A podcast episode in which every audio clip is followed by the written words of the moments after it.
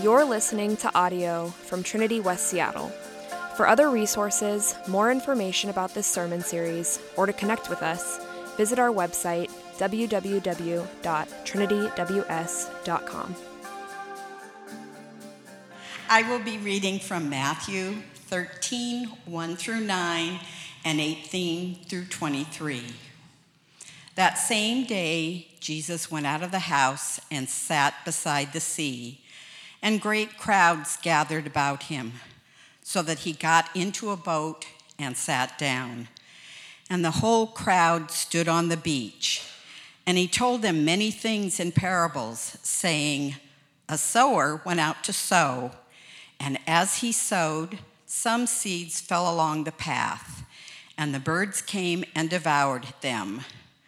Other seeds fell on rocky ground, where they did not have much soil, and immediately they sprang up, since they had no depth of soil.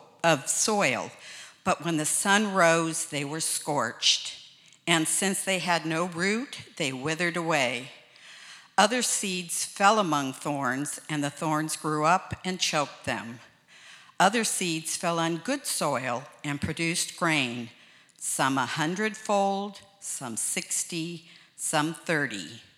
He who has ears, let him hear. Hear then the parable of the sower.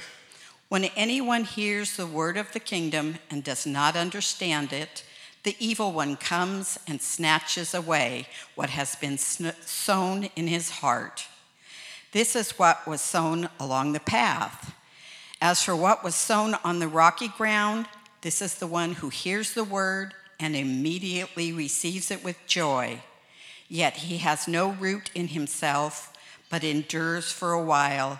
And when tribulation or persecution arise on account of the word, immediately he falls away. As for what was sown among thorns, this is the one who hears the word, but the cares of the world and the deceitfulness of riches choke the word, and it proves unfruitful.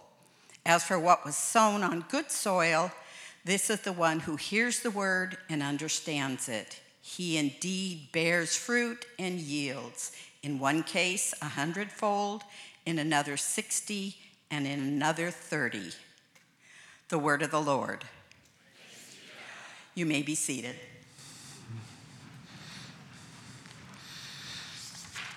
All right, let's pray, and then we'll dig into this.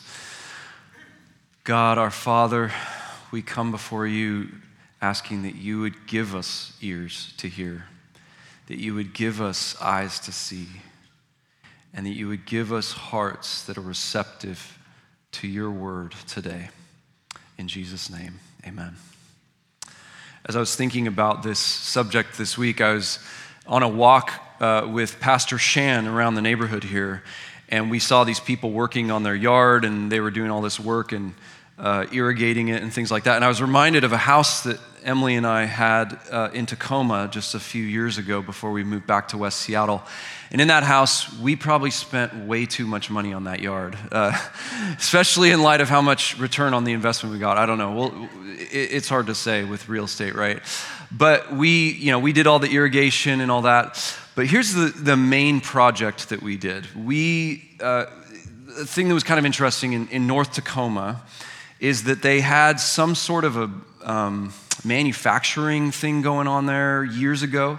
And so all the soil in North Tacoma is contaminated. It's all full of lead and all these other chemicals and stuff. You can't grow anything in that soil. And if you try to, you're gonna get those contaminants in your food, okay?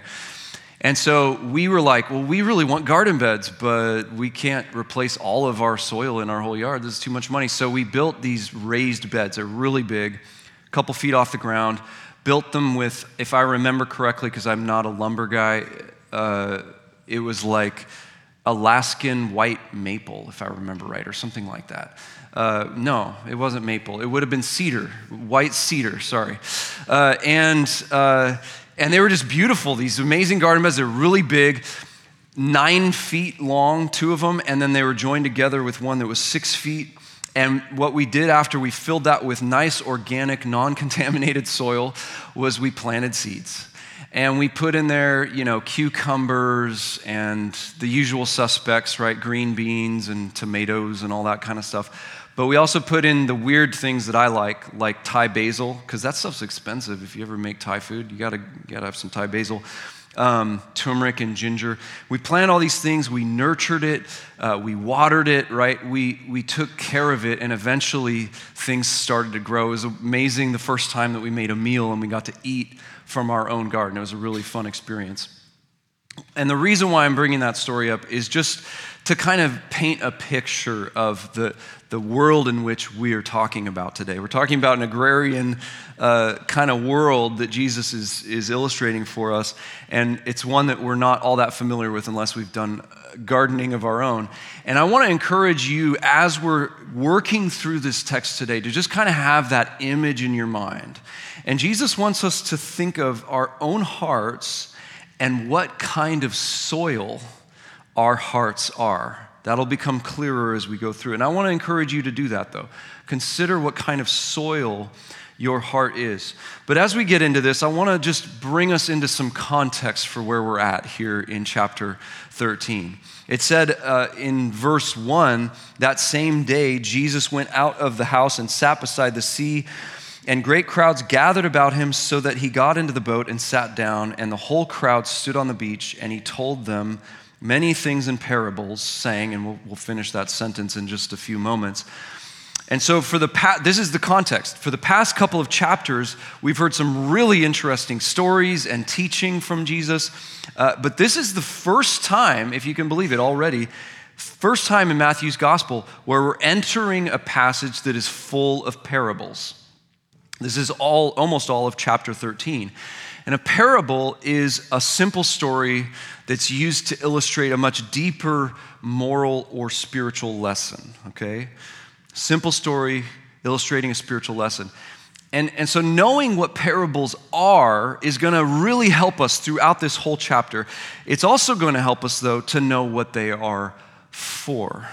And this is one of the only places where Jesus actually explains to his disciples both what the parables mean and what the parables are for. And so what he says here is going to guide our understanding for most of this chapter. We actually didn't hear Sandy read this part earlier. I'll read it as we dig into what the parables are for. Jesus tells us right here in chapter 13. And the first thing that he tells us that the parables are for is he says, they're to give the secrets of the kingdom of heaven. Verses 10 and 11 said this. Where are those? There they are.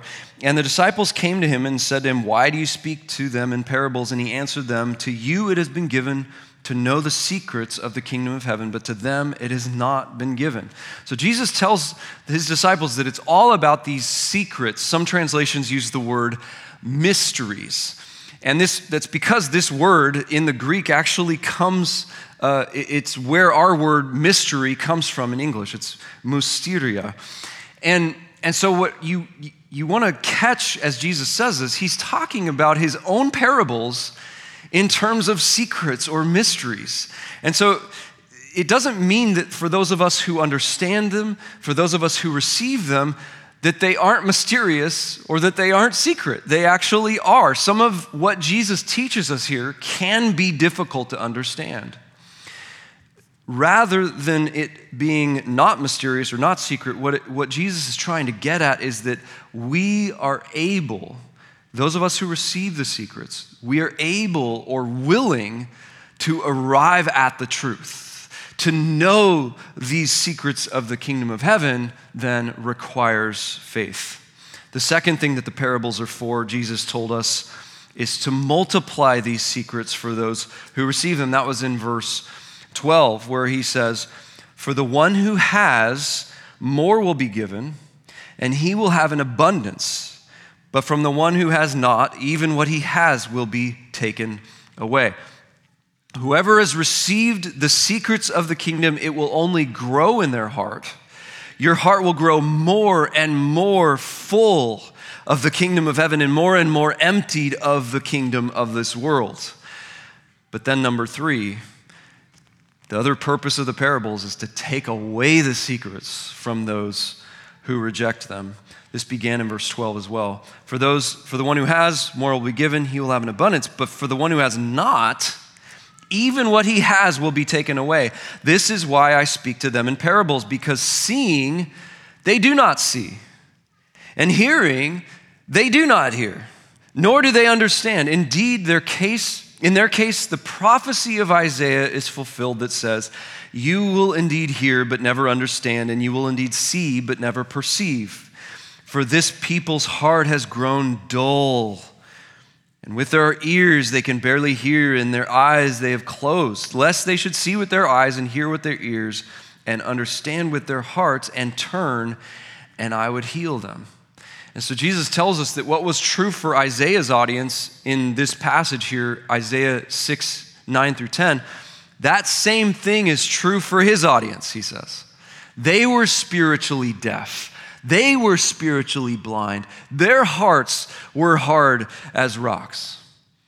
In other words, they would not accept or embrace what God was trying to say to them. And so what we take away from that is that parables are a sign of mercy for those who believe, but they are a sign of judgment for those who don't. Parables are a sign of mercy for those who believe, but they're a sign of judgment for those who don't. And the fourth thing, the last thing that Jesus says the parables are for is in verse 16. He says, but blessed are your eyes, for they see, and your ears, for they hear. The parables are to bless those who see and hear. And if today you see and hear, you are going to be blessed. That's good news.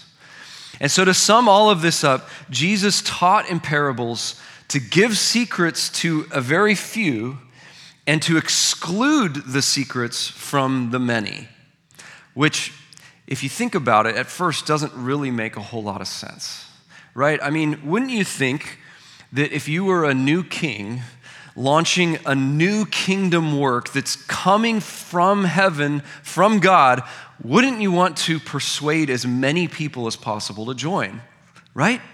Doesn't that make the most sense? But we have to remember, as we've said, you guys are probably feeling like broken record if you've been around here, Jesus' kingdom is upside down. Thank you. Yeah, a couple of you guys are with me. And it's not what we would expect.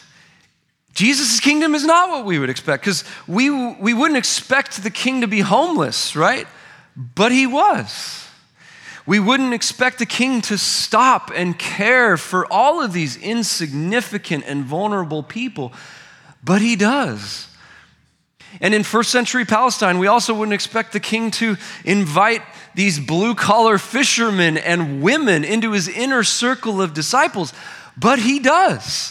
We also wouldn't expect the king to die on a cross for the wrongs of his people, even though he was innocent, but he does. And we wouldn't expect it because there has never been a king like Jesus, and there never will be besides him. And so we gotta keep all of these things in mind as we go through these parables these next few weeks. At times, you are going to feel confused. These are secrets, right? These are mysteries of the kingdom. At times, you may even feel offended. You need to know these feelings are normal. The question is, what are you going to do with them? What are you going to do with Jesus' parables? What are you going to do with the secrets? What are you going to do with the mysteries? Will you press through all of that confusion or that offense? Will you receive the secrets so that they produce fruit? Jesus says that they will produce 30-fold, 60-fold, 100-fold. Will you receive them? Or will you plug your ears? Will you shield your eyes? And will you reject the truth? That's the question. So let's look at this parable now. The first parable in chapter 13 is the parable, commonly known the parable of the sower, and it starts in the second half of verse 3 where it says, a sower went out to sow. Now obviously we're not talking about sewing fabric, we're talking about sowing seeds, right? And the sower here in this parable is anyone who shares the word of the kingdom, as we'll see in a moment. In a different parable, I think it's the one that we're going to look at next week, Jesus says that he's the sower, but that's in that parable. This one's a little bit different. For here, he intends it for this to be a picture of someone who has received the kingdom of heaven and is now spreading the kingdom of heaven. This could be you. This could be me. This could be anyone who receives the kingdom and spreads it. And verse 4, as he sowed, some seeds fell along the path, and the birds came and devoured them. Other seeds fell on rocky ground, where they did not have much soil, and immediately they sprang up, since they had no depth of soil. But when the sun rose, they were scorched, and since they had no root, they withered away. Other seeds fell among thorns, and the thorns grew up and choked them. Other seeds fell on good soil, and produce grain, some 100-fold, some 60, some 30. He who has ears, let him hear. Okay, that's the parable right there. That's it. And if we just heard that part of it, we might have a lot of questions. In fact, I'm guessing that the disciples had a lot of questions because Jesus goes on to actually tell them, just his inside circle, just his disciples, what this parable means. Isn't that nice of him? He doesn't keep the secrets hidden from them, right? And we get to eavesdrop on that conversation now. We get to hear. Isn't that amazing? Jesus is speaking all these secrets, all these mysteries, and we all get the inside scoop on those, which is really interesting. I gotta be honest, for me as a preacher and a teacher, this week as I was preparing, I was like, man, most of the time, I'm spending like half my sermon just wrestling through what Jesus is and isn't saying. And he did that part for me this time, so you're welcome. Here it is. What does the parable actually mean? Verse 19, when anyone hears the word of the kingdom and does not understand it, the evil one comes and snatches away what has been sown in his heart. This is what was sown along the path. Okay. As for what was sown on the rocky ground, this is the one who hears the word and immediately receives it with joy. Yet he has no root in himself, but endures for a while. And when tribulation or persecution arises on account of the word, immediately he falls away. As for what was sown among the thorns, this is the one who hears the word, but the cares of the world and the deceitfulness of riches choke the word, and it proves unfruitful. As for what was sown on the good soil, this is the one who hears the word and understands it. He indeed bears fruit and yields. In one case, 100-fold, in another, 60, and in another, 30. So we want to be thinking, what kind of soil is my heart? And we already dealt with who the sower was in this parable. And we see here that there are actually four types of soil that the seed was sown onto. Now, what's the seed? The seed, Jesus says, was the word of the kingdom. What does that mean? That might feel a little bit vague to most of us. The word of the kingdom is the news that in Jesus Christ, God's promises for human history are coming to fruition. It's good news, amen? God's promises for human history are coming to fruition through Jesus Christ. It's the news that humanity needs a God to worship. Humanity needs a savior to rescue us. Humanity needs a king to rule over us. And in Jesus Christ, all three of those things are found. It's good news. And so you see, I just scattered some seed over you. Did you notice that? That's what I'm doing. I'm just scattering. It's kind of meta, right? I'm talking about what this means and I'm doing it at the same time. And I'm curious, how is that seed landing in your heart? How did it land?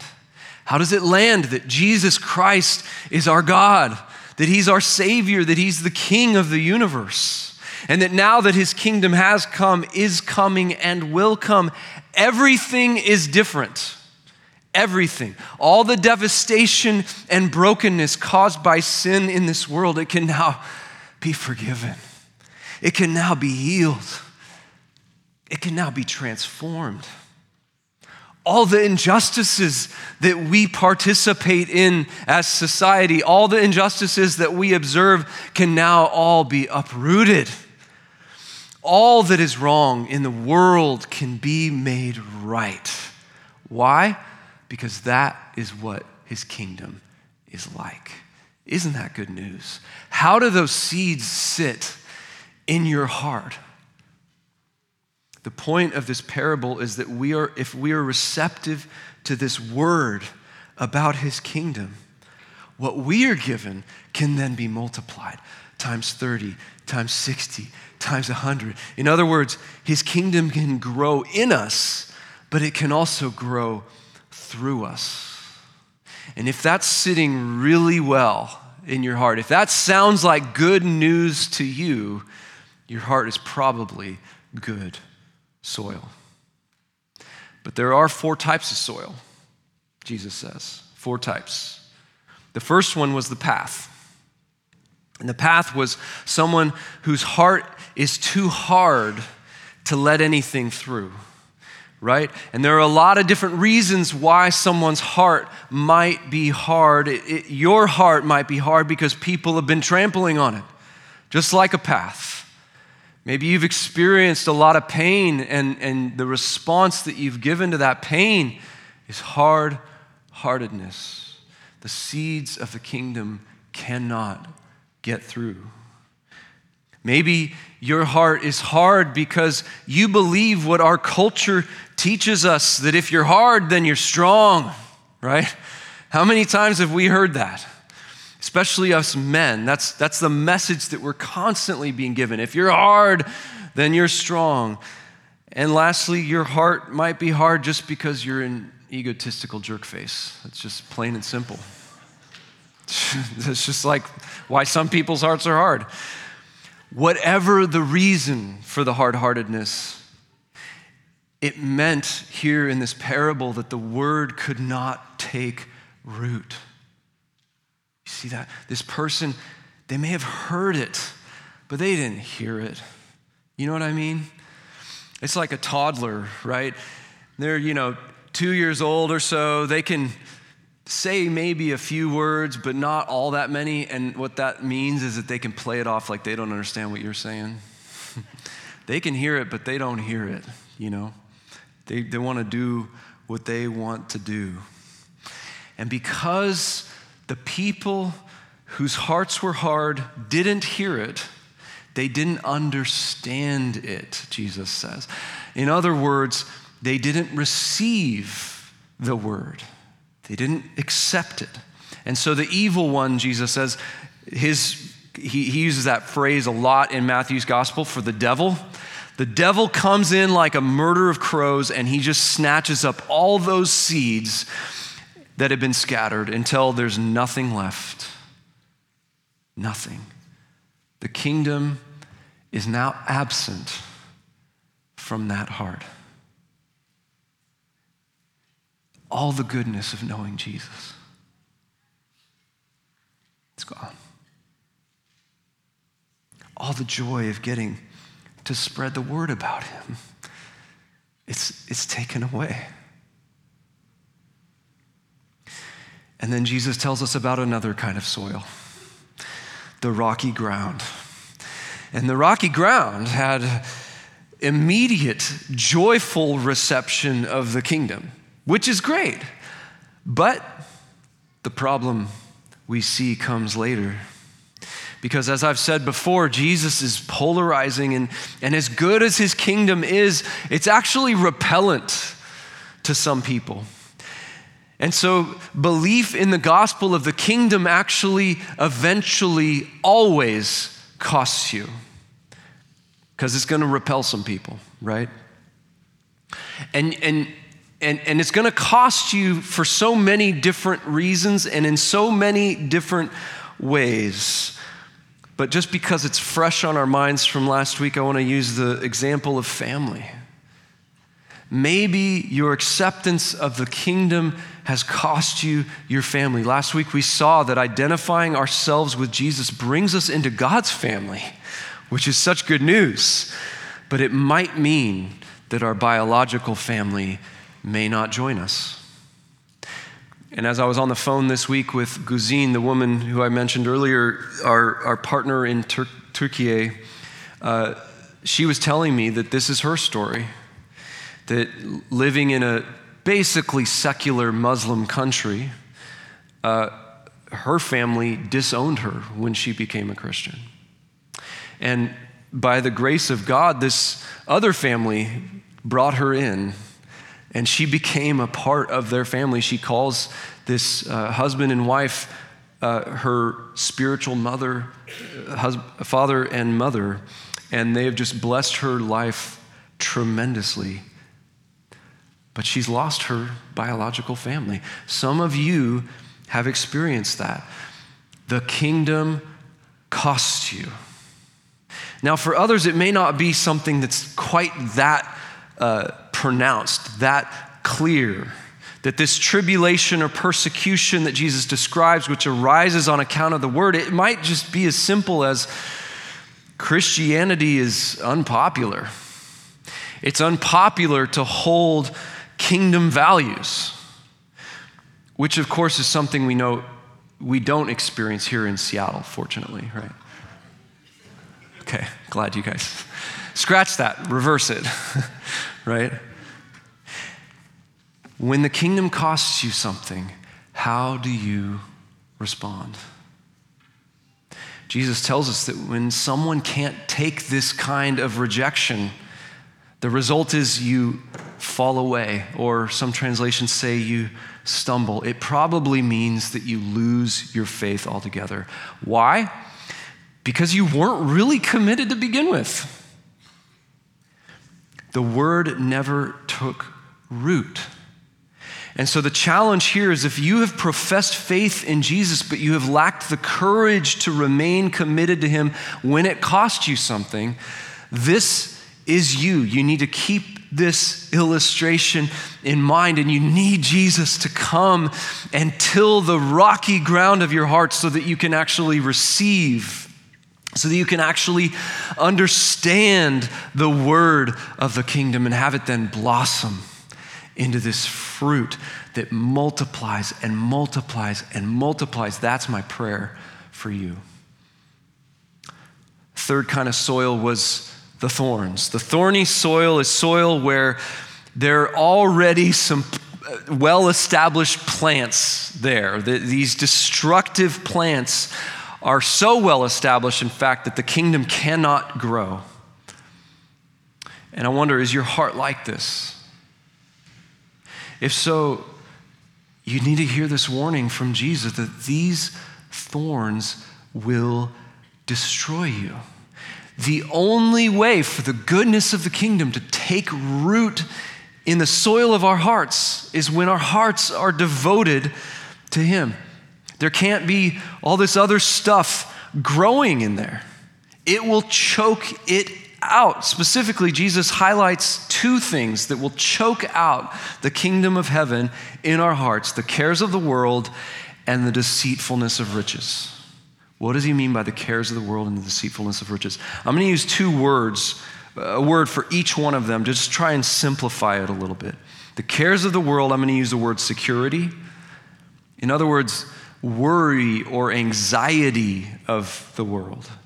So security meaning I want financial security. Second one, deceitfulness of riches. I'm going to use the word success. I love financial success. If you have professed faith in Jesus, but what you really love is security, or what you really love is success, then this is you. Your heart is thorny soil. And I wonder if this isn't the most prevalent type of soil in the hearts of Americans today. I think it might be. Because you see, we've tricked ourselves into believing that all these other destructive thorns, they can just grow up right alongside our love for Jesus. But to illustrate how this isn't true, I'm going to use some math, okay? And you guys might have been here when our family ministry director, Bill, used some math in his sermon. Some of you guys were like, whoa, that was the most profound math I've ever seen in my whole life. I think he used like calculus or something like that. Well, you're going to get a feel for how he and I differ when it comes to math. Because this is about as complex as my math gets, okay? You ready? A love of Jesus plus a love of security equals a love of security.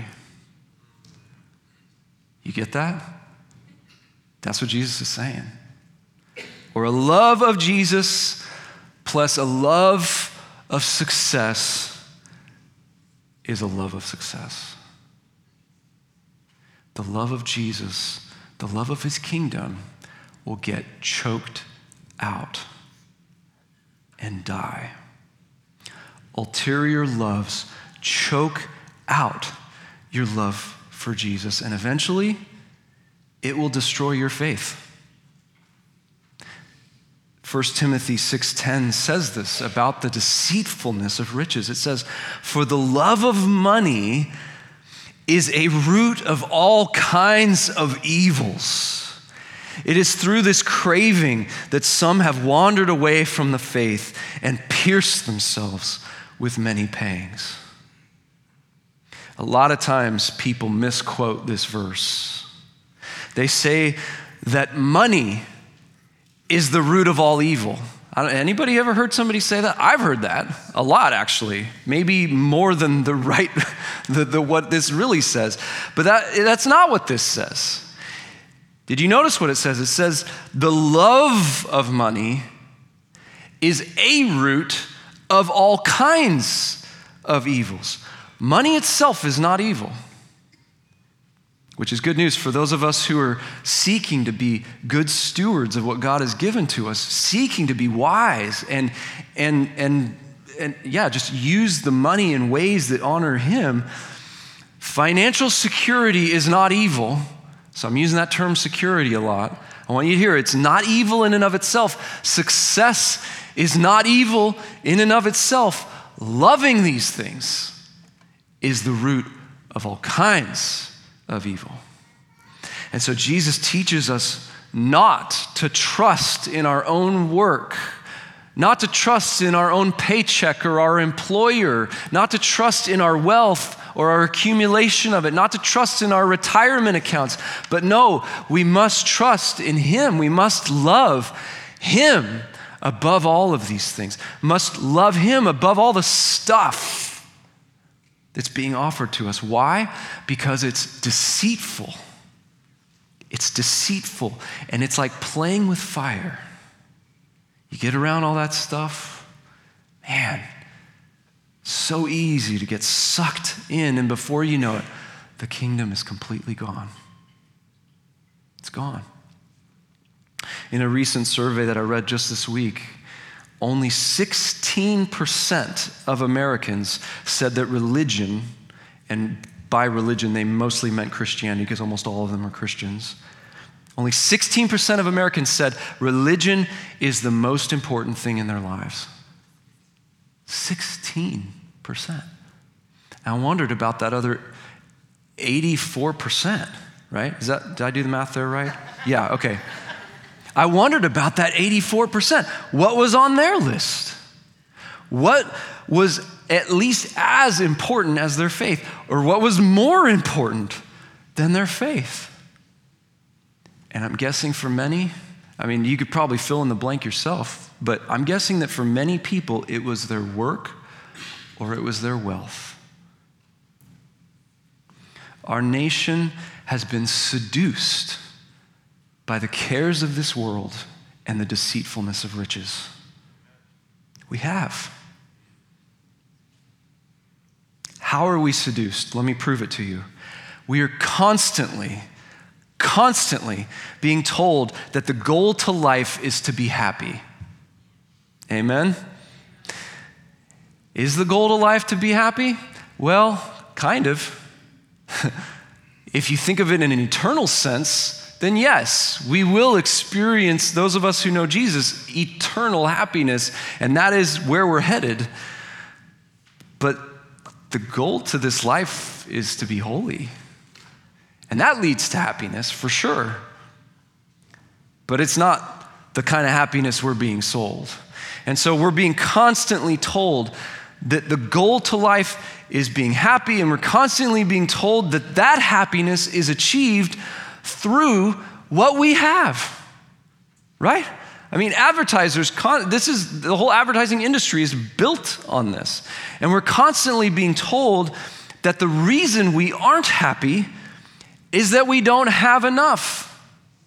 And that if we have more, we will be happy. You remember that game, Hungry Hungry Hippos? Anybody? Just watch this for a second.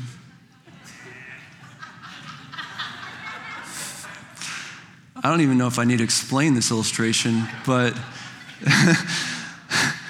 this is the world that we live in. We feel like, oh, I'm not greedy. And yet this is like hippo thing. This is what we're trying to do all of our lives. We're being taught, we're being conditioned to chase after that next bit so we can get more. More food, more drink, more money, more stuff. I just need more.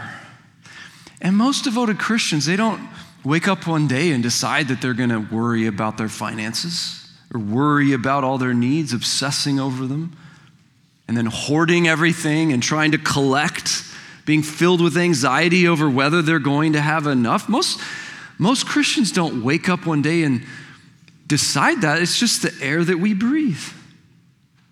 And yet, here's how deceitful this is. Listen. We already have more than any other culture in the history of the world.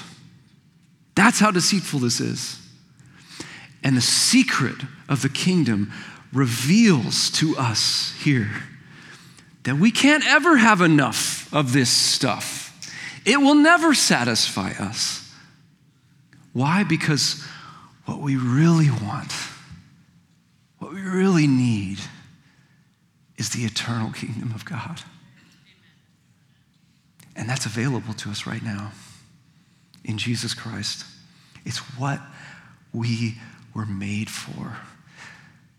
No matter how much financial security you have, no matter how much financial success you have, it will never take away your anxiety and it will never make you happy. Never. Only the kingdom of heaven can actually do that. And when the seeds of the kingdom of heaven are allowed to then sprout up in your heart, it actually transforms your view of money. You go from having a death grip on your wallet to sharing freely with anyone who you can who is in need, because that is what the kingdom is like. And so if you have thorny soil in your heart, you need Jesus to come in and to uproot all those disordered loves, all those loves that you have that are going in the wrong direction, so that the kingdom of heaven can truly spread. That is my prayer for you this week. Finally, we come to the good soil. The good soil is the soil where the person hears the word, understands it or receives it, and then they bear fruit, a lot of fruit. Now, as I mentioned earlier, Jesus is in an agrarian society, right? And in an agrarian society, there's nothing more important than fruitfulness. And on one hand, we totally can't relate to that at all because we live in an era of industrialized farming, right? And all that farming goes on somewhere else we don't have to pay any attention to. We just go down to the grocery store and buy the stuff. I mean, who even knows where this stuff came from? And so we're very detached from this idea of fruitfulness on one hand, but on the other hand, we live in a consumerist society.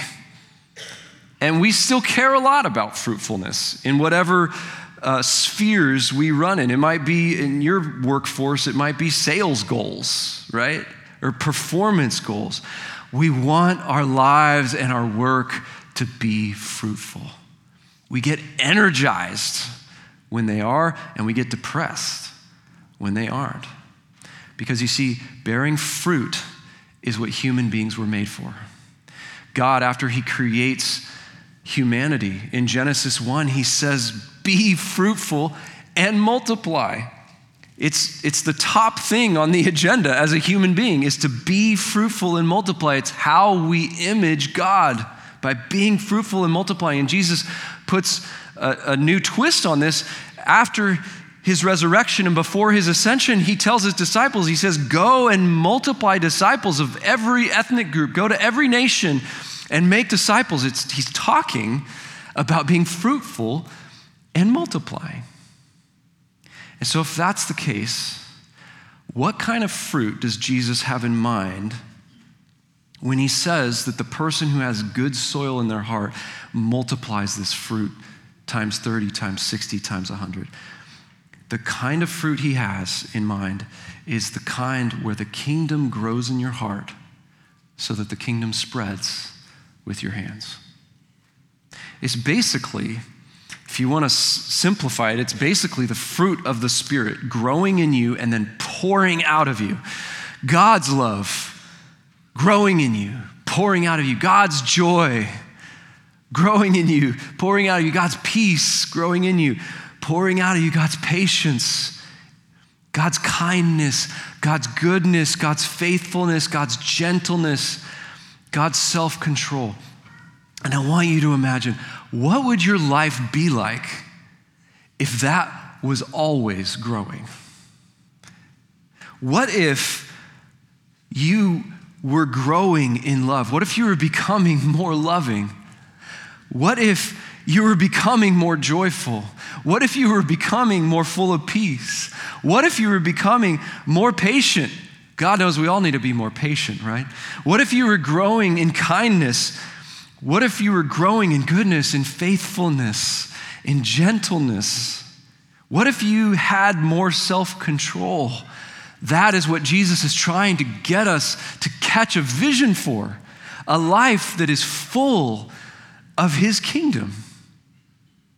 And now imagine what it would be like if not just your life were like that, but if this world were full of people whose lives were like that, full of God's love, his joy, his peace, his patience, his kindness, his goodness, his faithfulness, his gentleness, his self-control. Jesus is trying to get us to long for that in our hearts so that we can see all this foolishness, the cares of this world, the deceitfulness of riches, not even having the courage to stand up for my faith. I don't want to pardon any of that stuff. I want kingdom fruit. You get that? That's what he wants us to want. He wants us to see the kingdom growing in us. He wants us to see the kingdom growing through us. And you know what was so great as I was preparing for this message this week, as I thought about that, I was thinking, you know, it's wonderful getting to pastor a church where that is happening. I'm just sharing this with you as an encouragement, where I get to watch this congregation of people have that desire for the kingdom to grow, have that desire for the kingdom to grow in their hearts, but also in their hands. We're not a perfect community. Not every one of us has good soil in our hearts. Not every one of us is always perfectly growing in, the fruit of the Spirit. And yet, by and large, this is a community that desires that. And so I want to encourage you to keep it up. Keep desiring the kingdom. Keep working for the kingdom. A few questions, 4 questions. How do you respond when the kingdom costs you something? Again, these are on that Sunday recap. How do you relate to financial security or success? In what ways have you seen fruit from the kingdom growing in someone else's heart? And in what ways have you seen the fruit of the kingdom spreading with someone's hand? Actually, either of these last two could be from your own life, but also if you see it in someone else's life. I'm going to pray, and we'll respond to God together. Father, we thank you so much. I could be up here for the rest of the day thanking you for the ways in which you are so good to us. Thank you for revealing the secrets of the kingdom to us. And I pray that every heart here would be the kind of soil that can receive it. And I pray that this community, this church, Trinity West Seattle, would continually grow to be more like your kingdom here, to be more like you, Jesus. And we pray this in your name. Amen.